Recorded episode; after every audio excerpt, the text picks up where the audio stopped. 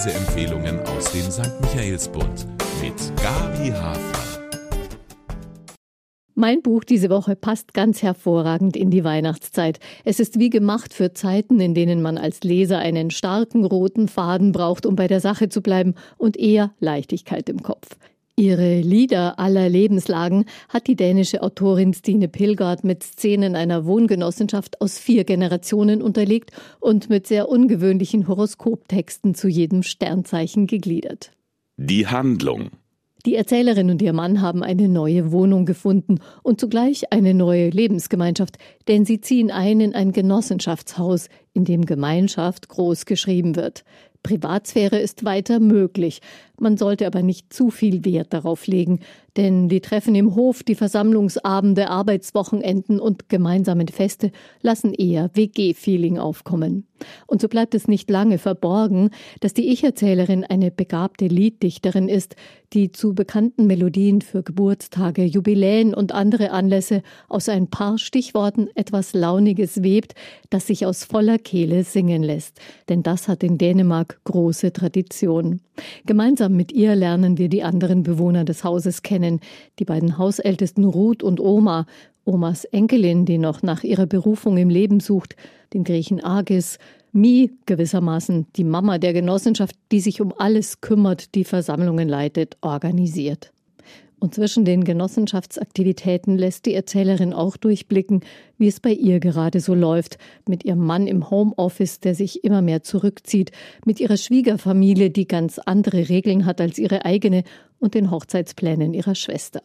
Das sind die Lebenslagen, die sie in ihren Liedern thematisiert und sich von der Seele schreibt, schön schräg meistens. Oder sie unterhält sich mit Lisa, einer Spezialistin für die nordischen Sagen, und stellt fest, dass die zwischenmenschlichen Dinge auch damals nicht einfach waren. Schreib doch ein Buch, schlägt Agis ihr einmal vor, aber das weiß die Erzählerin ja schon längst, dass nur die Literatur die wenigen Momente festhalten kann, in denen die Wirklichkeit völlig mit den eigenen Vorstellungen vom Leben und von der Liebe übereinstimmt. Lieblingsmoment als Agis zurück nach Griechenland muss, wird natürlich ein großes Abschiedsfest gefeiert. Lotte ist kreuz und quer durch die Stadt gelaufen, um alle besonderen Gewürze für ihn zu besorgen, die er bisher in Dänemark vermisst hat.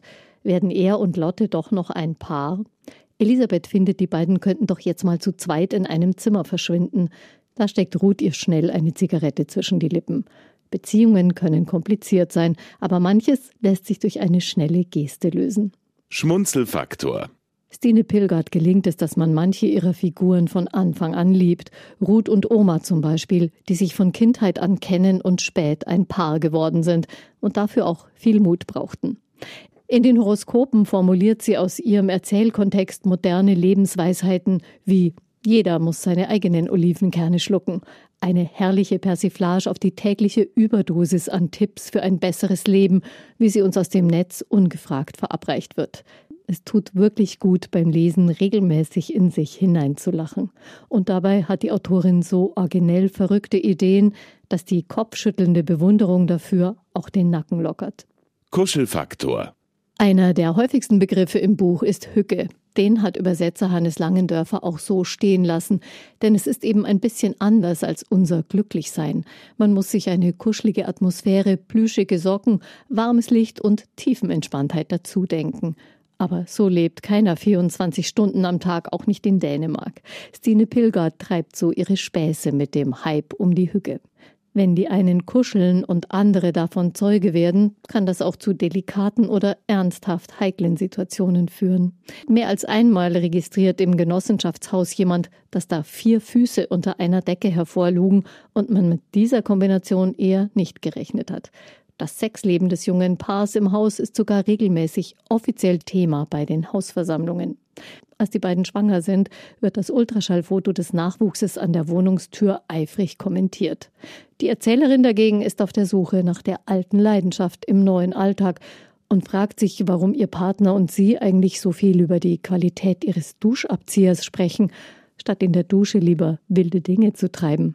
Die Autorin die 39-jährige Stine Pilgard wurde in Dänemark gleich mit ihrem ersten Roman ein Publikumsliebling und gilt inzwischen als erfolgreichste Gegenwartsautorin Dänemarks. Bei uns ist sie eher noch ein Geheimtipp mit wachsender Fangemeinde. Neben Meter pro Sekunde und Meine Mutter sagt, sind die Lieder aller Lebenslagen das dritte Buch, das auch auf Deutsch erscheint. Es spielt in dem Vorort von Aarhus, in dem Stine Pilgert aufgewachsen ist. Dort an der Uni studierte sie Dänisch und Medienwissenschaften und absolvierte dann die Schriftstellerschule in Kopenhagen, wo sie heute lebt. Fakten zum Buch. Diesmal ein Fun Fact.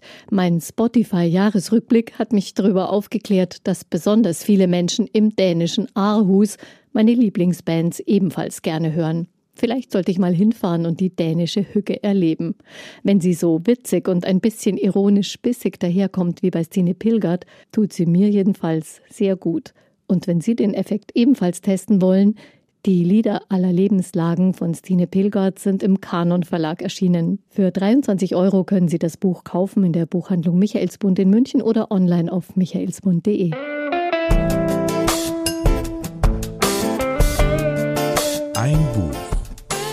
Lesepodcast aus dem katholischen Medienhaus Michaelsbund.